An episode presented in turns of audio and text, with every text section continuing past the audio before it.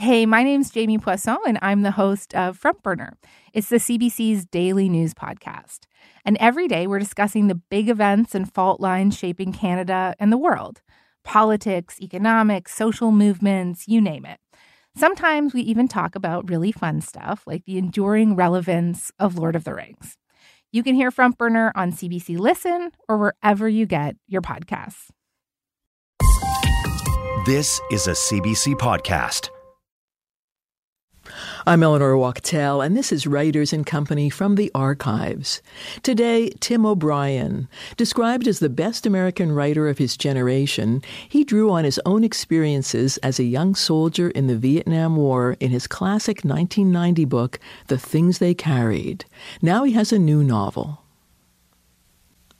At the beginning of a short story called The Things They Carried, Tim O'Brien lists all the deadly and mundane items that were carried by American GIs in Vietnam can openers, wristwatches, mosquito repellent, chewing gum, salt tablets, packets of Kool Aid, matches, sewing kits, along with M16 assault rifles, M60 machine guns, and M79 grenade launchers. But the story is really about the other things the soldiers carry quote, grief, terror, love, longing, shameful memories, and the common secret of cowardice. Though with Tim O'Brien, cowardice is not what you think. It's not simply being afraid to die, it's being afraid not to do what's expected of you. As he tells it, these men carried the soldier's greatest fear, which was the fear of blushing. Men killed and died because they were embarrassed not to. O'Brien insists he went to Vietnam to stay loved. He considered coming to Canada to avoid the draft. But as he writes in another story, all those eyes on me, I couldn't risk the embarrassment. I couldn't endure the mockery or the disgrace or the patriotic ridicule. I was a coward. I went to the war. When he was 22 and newly graduated summa cum laude, Tim O'Brien was drafted into the U.S. Army and served in Vietnam. He was there for a year in 1969. He became a sergeant and received the Purple Heart. Before going to Vietnam, O'Brien thought he'd be an academic or go into politics. He was on his way to graduate school at Harvard on a full scholarship. When he came back, he started at Harvard, but dropped out to write books. His first was called If I Die in a Combat Zone. Another, Going After Cacciato, also inspired by Vietnam, won the National Book Award. Although O'Brien was obsessed with the Vietnam War, I wouldn't call his books war books. He writes with painful and poignant honesty about trying to understand such questions as cowardice and courage, memory and forgetting, love and war. Vietnam is a dream or nightmare zone. As he wrote in his 1994 novel, In the Lake of the Woods, the jungles stood dark and unyielding. The corpses gaped. The war itself was a mystery. Nobody knew what it was about or why they were there. Ultimately, O'Brien embraces mystery or unknowability. Truth is always ambiguous or elusive. You have to tell the truth at any cost, he says, even if you have to lie. To me, that's quintessential Tim O'Brien. In the Lake of the Woods is full of ambiguity and unanswered questions.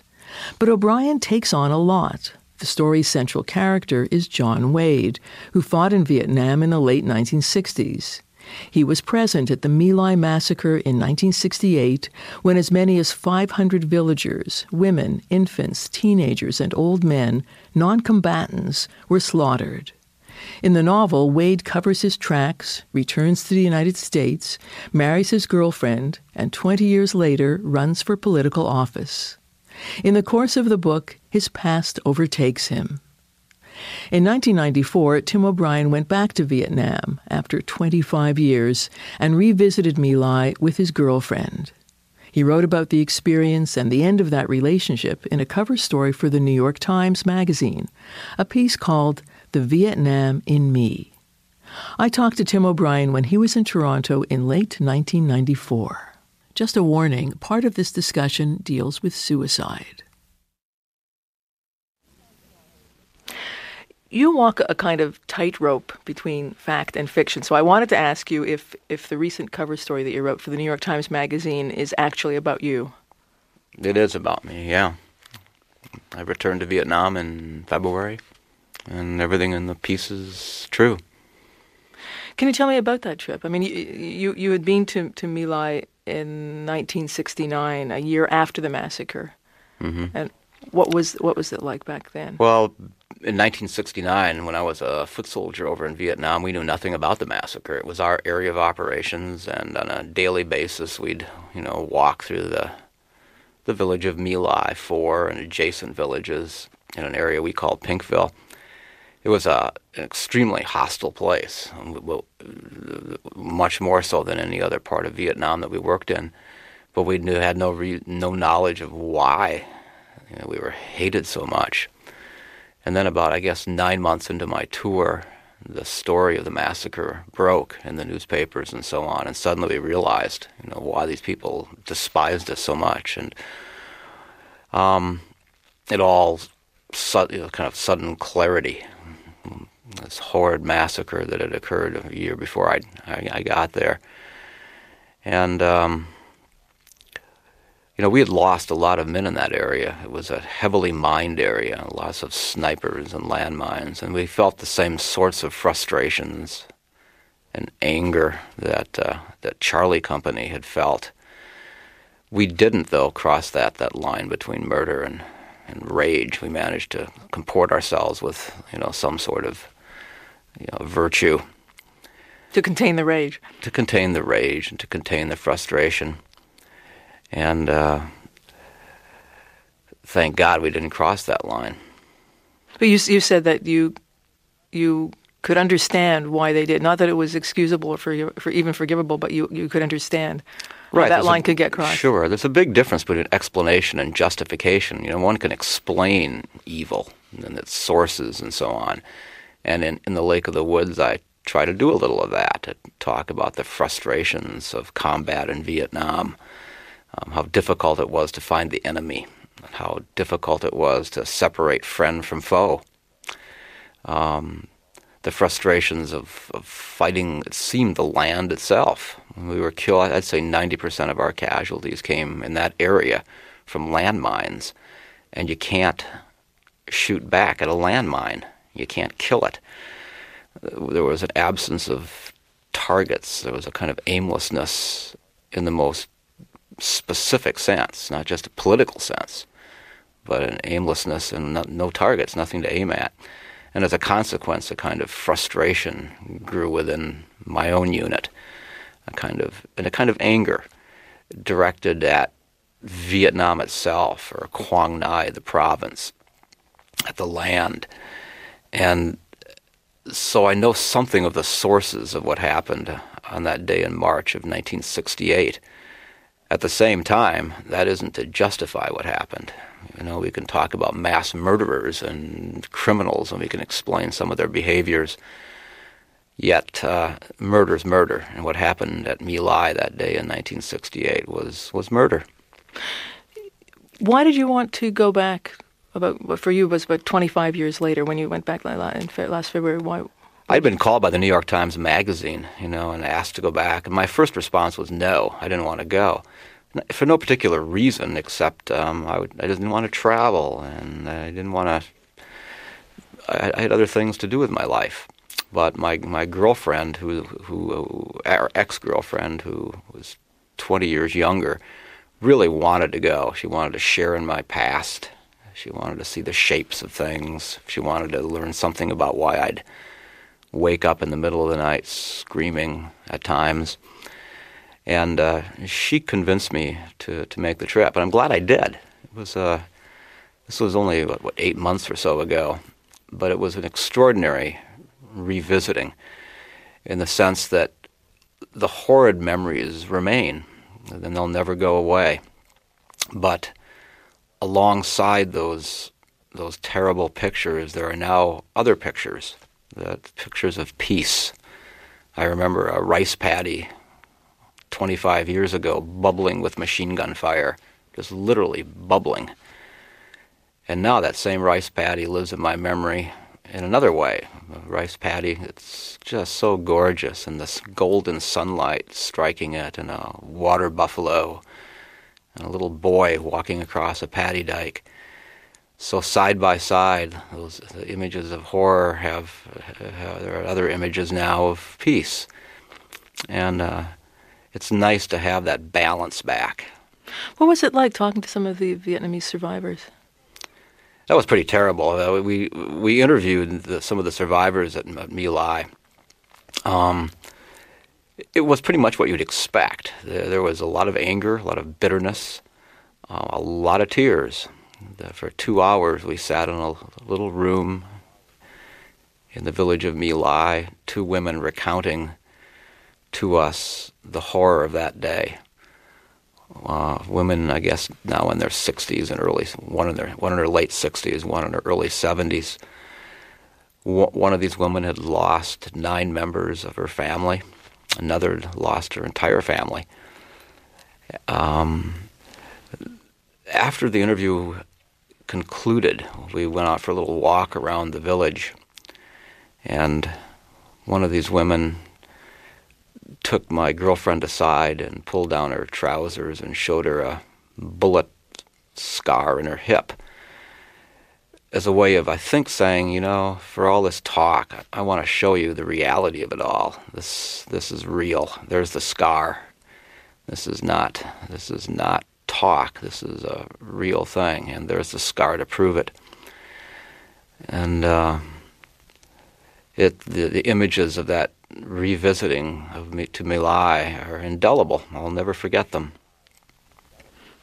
America has a way of, I think, of, using ellipses now and then, a way of erasing its own, its own mistakes and its own sins. And My Lai is an example of that, where the, our nation has managed somehow to excuse or justify what happened on that day in 1968, and to excuse and justify similar sorts of behaviors, the napalming of villages on a kind of a daily basis, and uh, widespread civilian casualties. Um, what happened in My Lai was an aberration in, in, in one sense, that is, face-to-face killing of non-combatants. But in another sense, that could have only happened, I think, in the context of a war that had become indiscriminate. Were you surprised by how friendly people were to you when you went back? Very surprised. The uh, by and large, the people of Viet, uh, Vietnam are love Americans. I, I don't know why, or you know, one would think they would be full of bitterness. But in fact, throughout my my two weeks in Vietnam, I was treated with uh, great, great friendliness and love.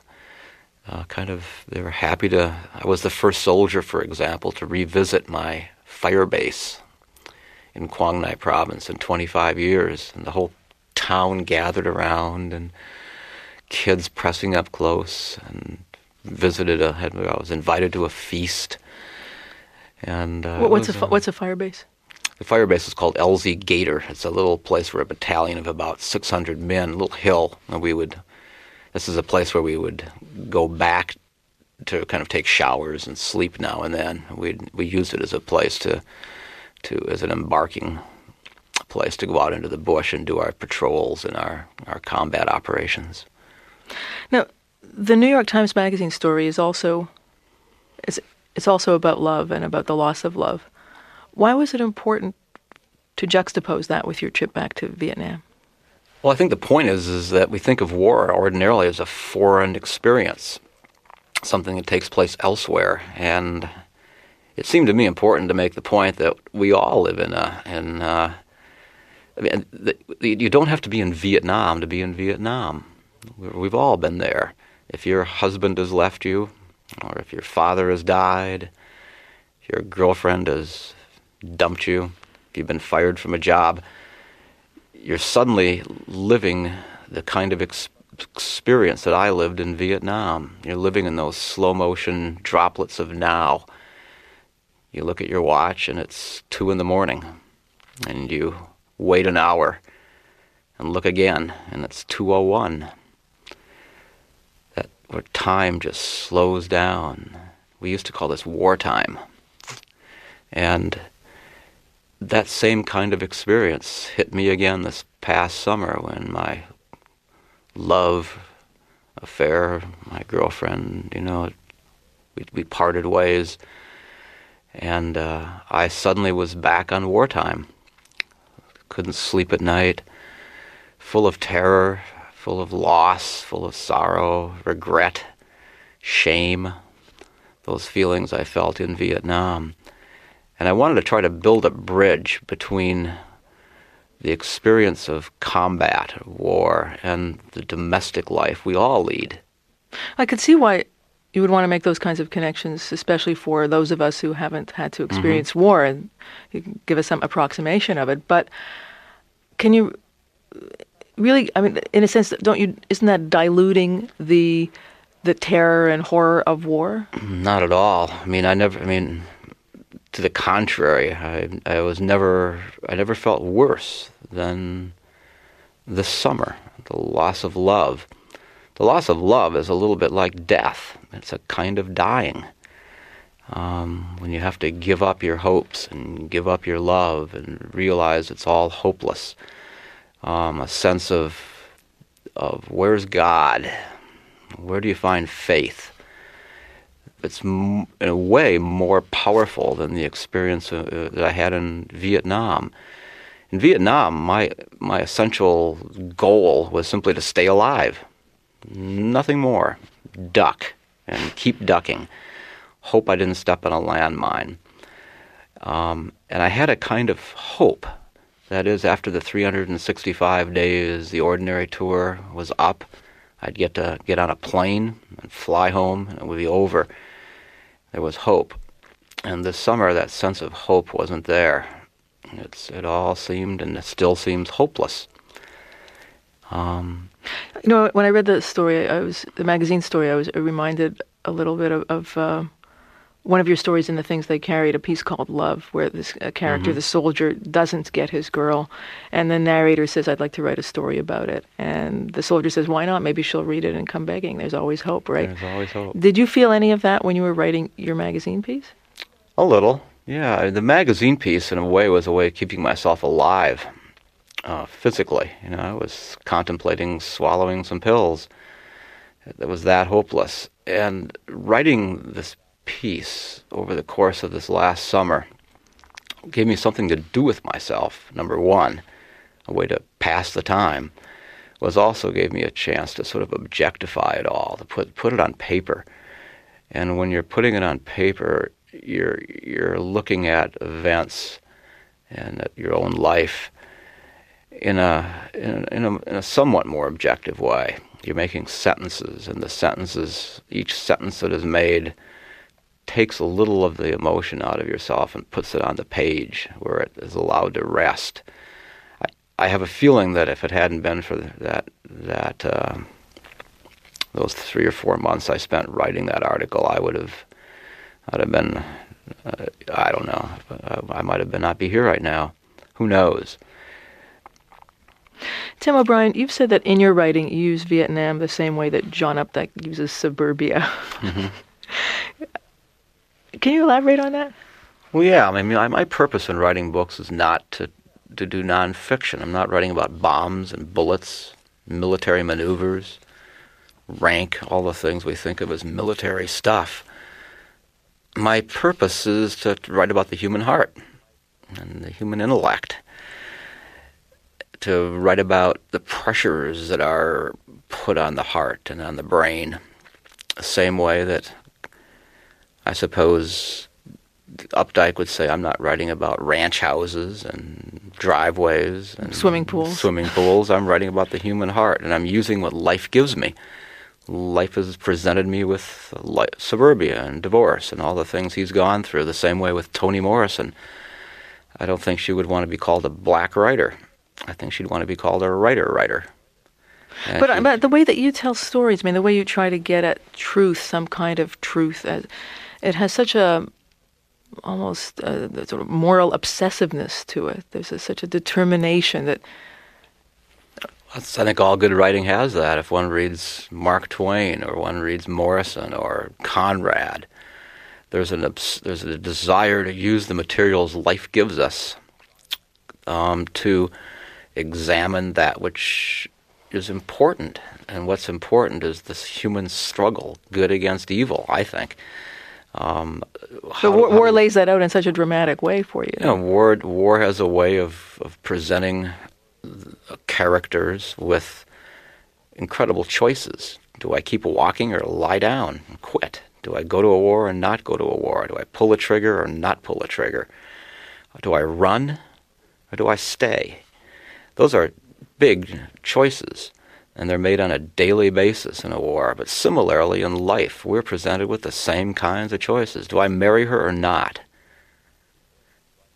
Do I stay married or not?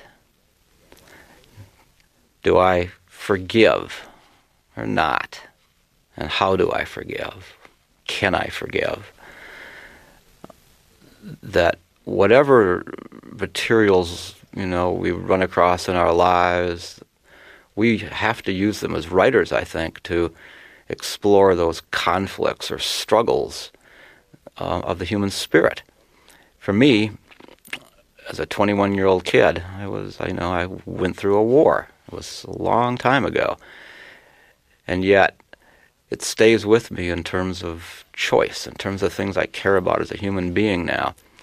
Um, and I'm going to continue. If I if I do continue to write, I'm certainly going to. I'm not going to block Vietnam out of my life any more than Conrad would block the ocean out of his life, or Shakespeare would stop using kings, or Morrison stop using the black experience that a writer ultimately has to draw on what we live.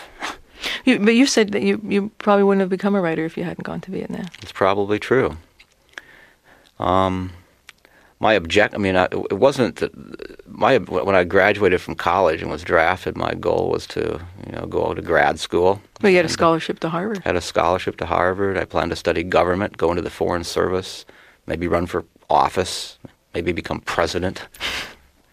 I don't know, but I was a political sort of animal. I was an intellectual. Um, Vietnam changed my personality in a very radical way. I learned for the first time, I think, that my my behaviors were determined not not just by my brain, but by my heart. Um, I went to Vietnam really for, for a pretty bad reason because I wanted to be loved. I went to Vietnam because I craved love. I wanted my hometown to love me, and my mom and dad, and my country, my girlfriend. And as I found out in Vietnam, most of my fellow soldiers went for pretty much the same reasons. Given, given that you were so opposed to the war, and that it made you, at the same time, it, it, it, it in a sense, made you a writer or stimulated you to become a writer, turned and, and, and that's what your life has been like since and has provided uh, so much um, material or some, mm-hmm. you know, mm-hmm. whatever you want to call it. Do you regret that you went? Oh, very much. I mean, if I could do it over again, I, I would be a, a citizen of Canada right now.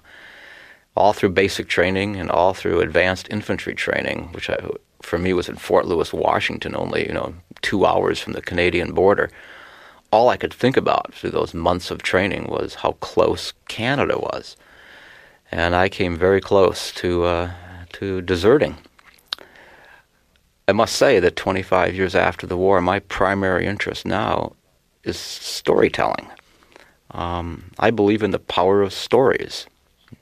Um, it's a hard thing to describe on a radio program, when we have to be analytical and we have to sort of examine you know particular issues. But in the Lake of the Woods, the things they carried, my my novels, are, are stories, and one hopes that the particularity of a story will make the reader feel. It'll squeeze the heart and squeeze the head and the adenoids and the kidneys, the whole body, um, so that so that um, in the way all stories do Hansel and Gretel, Huckleberry Finn. I'd like, I'd like you to read a, a short piece from your last novel, uh, from the book, The Things They Carried. It's, it's called Good Form. It's time to be blunt. I'm 43 years old, true, and I'm a writer now. And a long time ago, I walked through Quang Ngai province as a foot soldier. Almost everything else is invented. But it's not a game, it's a form, right here, now. As I invent myself, I'm thinking of all I want to tell you about why this book is written as it is. For instance, I want to tell you this. Twenty years ago, I watched a man die on a trail near the village of My Khe. I did not kill him, but I was present, and my presence was guilt enough. I remember his face, which was not a pretty face because his jaw was in his throat. And I remember feeling the burden of responsibility and grief. I blamed myself, and rightly so, because I was present. But listen, even that story is made up. I want you to feel what I felt. I want you to know why story truth is truer sometimes than happening truth. Here's the happening truth. I was once a soldier. There were many bodies, real bodies, with real faces. But I was young then, and I was afraid to look. And now, 20 years later, I'm left with faceless responsibility and faceless grief. Here is the story truth. He was a slim, dead, almost dainty young man of about twenty. He lay in the center of a red clay trail near the village of My Khe. His jaw was in his throat. His one eye was shut. The other eye was a star shaped hole. I killed him. What stories can do, I guess, is make things present. I can look at things I never looked at. I can attach faces to grief and love and pity and God. I can be brave. I can make myself feel again. Daddy, tell the truth, my daughter Kathleen can say. Did you ever kill anybody? And I can honestly say, Of course not. Or, or I can say, honestly, yes. Tim O'Brien reading from his last book of uh, linked stories, The Things They Carried. And I should add that um, with respect to story truth and happening truth, uh, that the story you read is just a, is, is a fiction. You have no daughter, Kathleen. That's right. I mean, that's one of the joys of writing fiction is that you can. I needed a child in that book, someone who can ask the obvious questions that adults just won't ask. Did you kill anyone? The question that sort of preys on the minds of anyone who faces someone who's been in a war. Did you? And a child would ask that sort of question. So I needed a I needed a character, and I, so I gave myself a daughter. But why did you want to have a character named Tim from Minnesota in in the things they carried, even though you don't you don't want us to think that he's you? Uh, I mean, these are complicated issues of you know these are these are the things that 25 years after the war make me a writer. I wanted to do a book that had the form of a memoir, that read like a memoir, where every word felt true. This really happened. And then to make it all up. Um, writers set challenges for themselves, and in this case, I wanted the challenge was to write a book where the reader would feel that he or she was reading an autobiography, a kind of confessional retrospective on the war, and yet underneath it all, there it's a fiction. It's a made-up story. Well, there's a there's a reason for this, and the reason is is that sometimes, oftentimes, I think, you have to lie to tell the truth. You have to invent to tell the truth. Um, for example, I uh, there's a piece in the in the things they carried called "On the Rainy River" about a character who goes to the Canadian border. His name is Tim and debates whether he should cross the Rainy River into Canada. Well, I never did that. I spent the summer of 1968, the summer I was drafted, playing golf and worrying about being drafted. Well, that's a crummy story. It doesn't make you feel what I felt. Whereas on the Rainy River, even though it's made up, in fact, because it's made up, allows you to participate in a in a drama that's much closer to the emotional truth of what was happening inside me that summer. Hi, I'm Kaitlin Prest, and I am here in your ear to tell you about a very incredible new show called Asking for It. Asking for It is a darkly comedic series that follows a queer femme singer whose history of violence finds her no matter how many times she runs away. It has an original soundtrack, and it'll make you laugh, cry, and feel a little bit less alone. Asking for it. Subscribe now. There's some sketchy references in your fiction to a, a, childhood in Minnesota, but can you tell me what it was really like? What was it like for you, not not for your fictional alter egos? Sure, I grew up in a little town called Worthington, Minnesota, population 10,000. Its claim to fame was it, it called itself Turkey Capital of the World. Tricky? Turkey. Oh, turkey. And turkeys and gobble gobble. Lots of turkey farms and so on. Uh, my memories of my hometown have to do with, you know, um, little Carnegie Library and Little League Baseball. A very quiet, conservative town. It was a town that uh, it was a town that sent me to the war. Uh, I can't say I'm I'm entirely happy with the place, and the place isn't entirely happy with me. Uh, the citizens of Worthington, Minnesota, by and large, didn't know the first thing about the politics of Vietnam. They couldn't tell you who Bao Dai was from The Man on the Moon. They didn't know the first thing about French colonialism. And yet it was a town pretty much, you know, committed to America, right or wrong, as small town America generally is, sending their sons off to fight a war that they knew nothing about. And I, uh, I harbor to this day a resentment, a bitterness toward that town and towns like it. I can hear it in your voice. That's not to say there aren't virtues in these places. There, there, there are, but at the same town, same time, uh, the bitterness is there. And it's a bitterness that has to do with ignorance. It has a bitterness to do with a kind of willful ignorance, a desire not to know anything about the world, a desire not to know about the uh, the politi- international politics, a kind of single-minded, bellicose, self-congratulatory, belligerent, let's go get the commies attitude.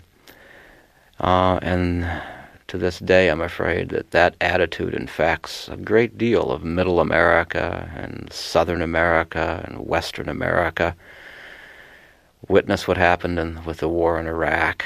I mean, we came out of that war with a real self-congratulatory, clapping ourselves on the back sense of, well, America's back in the saddle again. We're the quickest gun in the West which as a Vietnam veteran and as a citizen, you know, continues to disturb me. The, uh, and, and the historical amnesia. I think one of the things that absolutely. In, in, the Lake of the Woods, your new novel really tries to address is uh, the American unwillingness to, well, as you say, there, there's evil has no place in our national mythology. The unwillingness to make connections between, as you do, between Vietnam and, and 19th century treatment of American Indians. Exactly. I think, I mean, I'm not sure if this is particular to America. I think a lot of nations probably do this. Maybe it's part of the human spirit, the human nature, but we do, I think, tend to try to erase flaw and erase evil and erase sin. As, a, as a, certainly the nation, I think, has done that.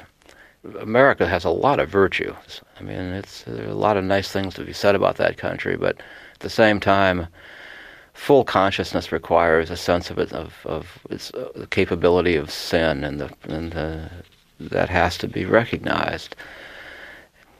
But the main character in your new novel, In the Lake of the Woods, is a man who does try to, who needs to forget his own personal history and his own experience of evil. More, it's less black and white than the way you put mm-hmm. it to me now, because he's he what, what you explore in this novel is, in a way, how inexplicable evil is. That at one point uh, he talks about that he, he does not consider himself an evil man, and, and I get the sense that you don't either. I mean, there, you, you there's, there's it's much more nuanced than. I think what I'm trying to do in, in the Lake of the Woods is to is to write about the consequences of the commission of evil. Uh, I'm not sure that any of us are fully virtuous or fully evil. We're mixtures of of possibility, and my character John Wade was a participant in the My Lai massacre. Uh, the question then becomes what happens afterward? What do you do with yourself after you've committed evil? Um, do you go on? So, how? Do you hide it from yourself or from others? Um, do you atone? Or how, how can you atone? Um, there's a penalty, though, to be paid for secrecy, a penalty to be used for erasing, erasing history erasing evil from our lives. And The penalty comes crashing down on him. Yeah, his life is wrecked when the secret comes out. His marriage is, is destroyed and comes collapsing down on him. And uh, the, it's, it's that sense of what secrecy and what deceit can do to the human human relationships that I think is at the heart of the novel. At the same time, I look at the book partly as a love story. You know that it's son, this, he loves his wife, and at the same time, is controlling her and manipulating her in a way that's bad. And the consequences of control and manipulation are part of the book too. One one way uh, that mani- manipulation occurs here is is through magic. Magic is, is important in, the, mm-hmm. in, this mm-hmm. novel, and I and I understand it, that, that as a kid it was important for you that you saw it as a way of trying to manipulate your, your world. Yeah, I mean, I grew up pretty much like my main character, John Wade. My dad was a was an alcoholic. I guess like all our fathers were. I'm discovering as I go on this tour.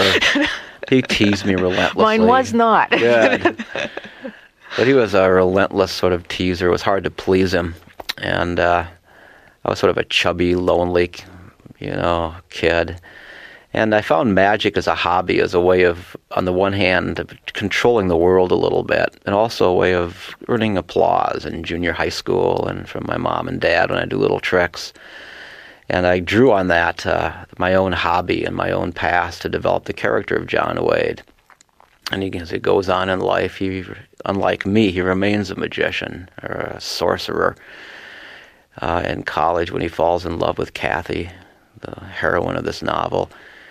He continues doing little tricks. He spies on her through college just to learn about a little bit about her, but also to see how she's using her time, he, to make sure she really loves him. Um, at one point, she says, "You know, it's weird how well you know me," and he says, "Well, that's love for you," when in fact he's been tailing her across campus and watching her buy his Christmas present and watching her buy her, you know, her first birth control pills and so on. And throughout their marriage later on, he's doing little tricks trying to manipulate her love and keep it under control and make sure that he's he's uh, got that marriage under control. And he does it to such an extent that he's finally hiding the most fundamental things from her. Tim O'Brien, I understand that you want to stop writing fiction for the foreseeable future. Why? Why was this book in the Lake of the Woods? Why was it so draining for you? Well, it was draining because I took some risks. Um, it was it's, it's, hard to write a. I mean, this novel is a novel that's going to frustrate a lot of people. You get to the end and no solutions. Uh, that was risky, and I had to take some. You know, it took a long time to decide to do it the way it ought to be done. Beyond that, the issues of deceit and secrecy, the things we were talking about earlier, what, um, what they do to great love, you know, those those issues come from my own life. Um, they were hard to write about. The end of the book, my main character, John Wade, his wife is gone. He doesn't know, you know, and he nor no one else knows what happened. He goes sailing off into the Northwoods, heading for Canada, uh, in the Lake of the Woods. And I feel a bit like John Wade, that uh, the secure foundations of my life, or what I thought were secure, are gone. And they're gone forever, and I feel like I'm sailing out into a void. That when this book tour is over, I don't have any desire to uh, to uh, go right back to the computer for another six years.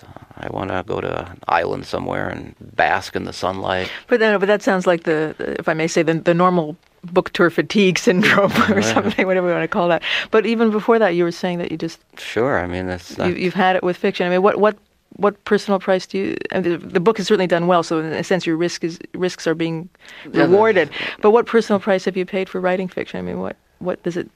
It's a, it's a difficult thing to explain, but it has to do with living through writing, and I want to live now through living.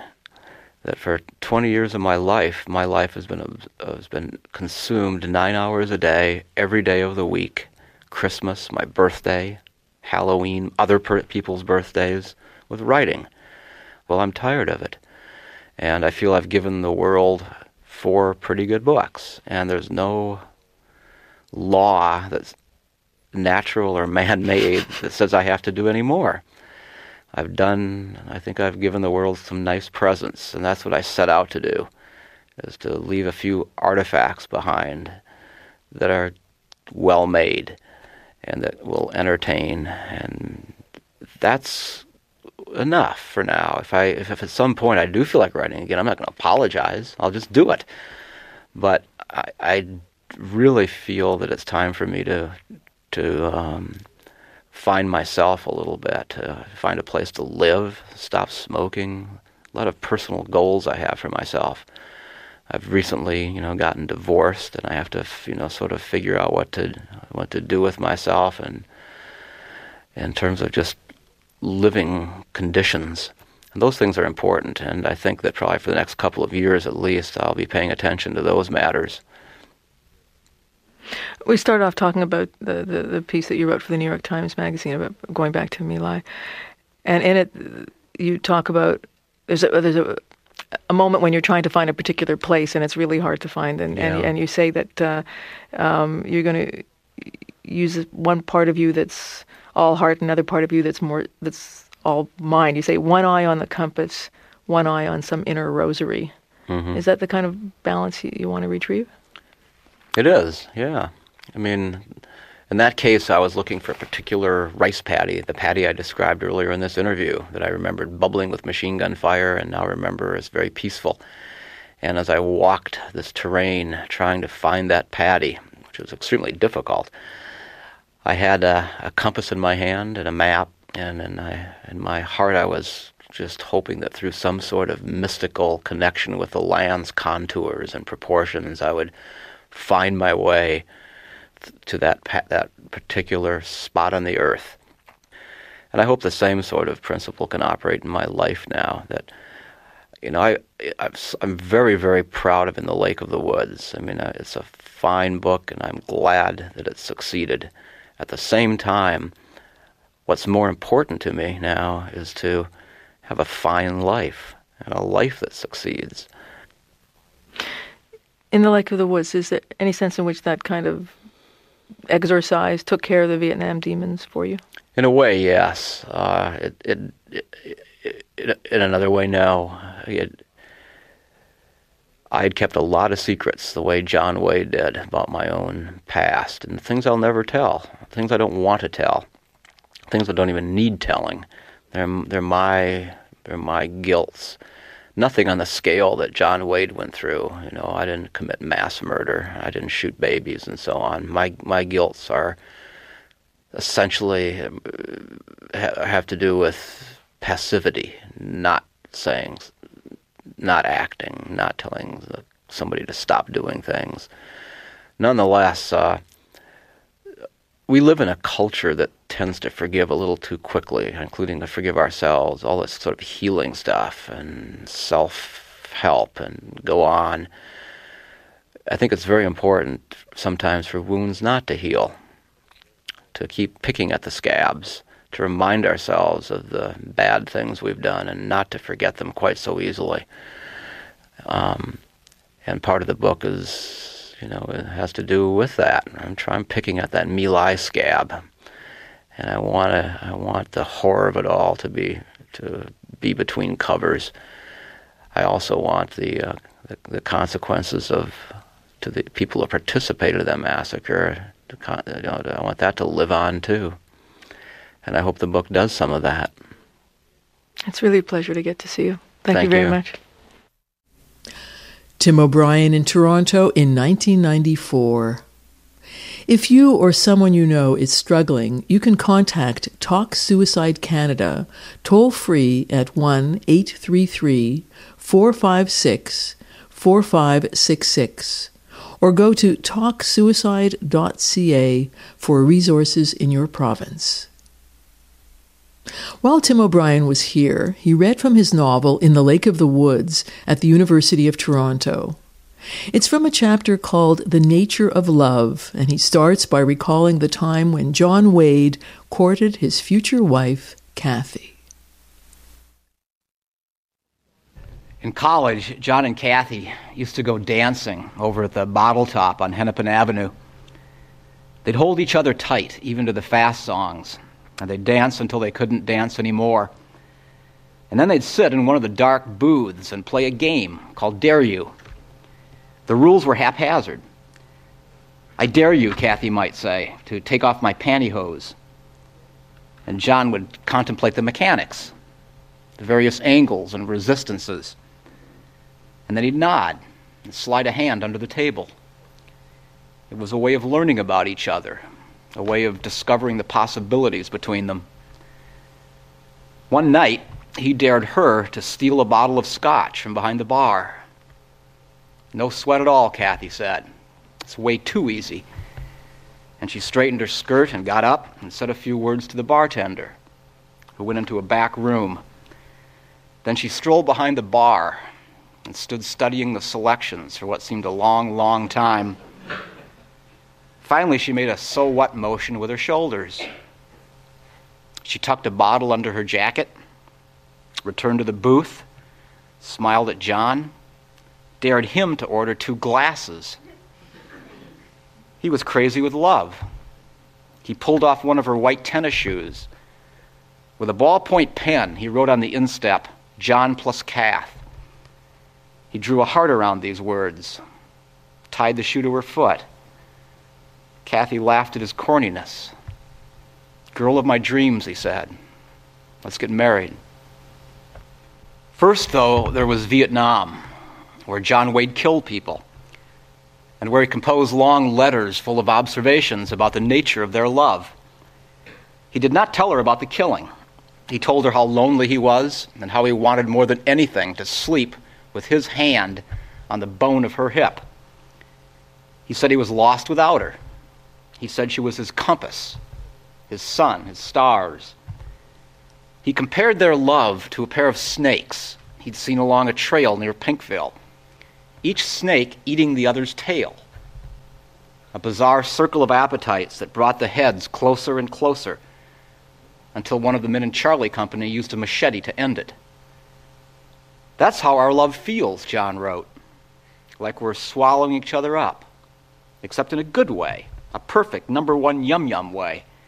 And I can't wait to get home and see what would have happened if those two dumbass snakes finally ate each other's heads. Think about it the mathematics get weird. In other letters, he wrote about the great beauty of the country, the paddies and mountains. He told her about villages that vanished right before his eyes. He told her about his new nickname. The guys call me Sorcerer, he wrote, and I sort of like it. Gives me this zingy, charged up feeling, this special power or something, like I'm in control of things. Anyhow, it's not so bad over here, at least for now. And I love you, Kath. Just like those two weirdo snakes. One plus one equals zero. When he was young, nine or ten, John Wade would lie in bed with his magic catalogs, drawing up lists of the tricks he wanted floating glass balls, exploding balloons with flowers inside. He'd write down the prices in a little notebook, crossing out items he couldn't afford. And then on Saturday mornings, he'd take the bus across town to Kara's Studio of Magic in downtown St. Paul, all alone, a 40 minute ride. The ride home was always dreary. When he walked into the kitchen, his father would look up and say, Little Merlin. And his mother would frown and put a sandwich on the table and then busy herself at the stove the whole atmosphere would tense up. His father would stare out the window for a time and then say, So what's new in Magic Land? Big tricks up your sleeve? And John would say, Sure, not really. Those gophers, he'd say, basketball fever, right? You and me, pal, we'll catch a game tomorrow. You and me, right? Maybe, John would say. Just maybe? I got things to do. Well, sure. Anything you want, his father would say. Maybe's fine. Maybe's good enough for me. Thanks.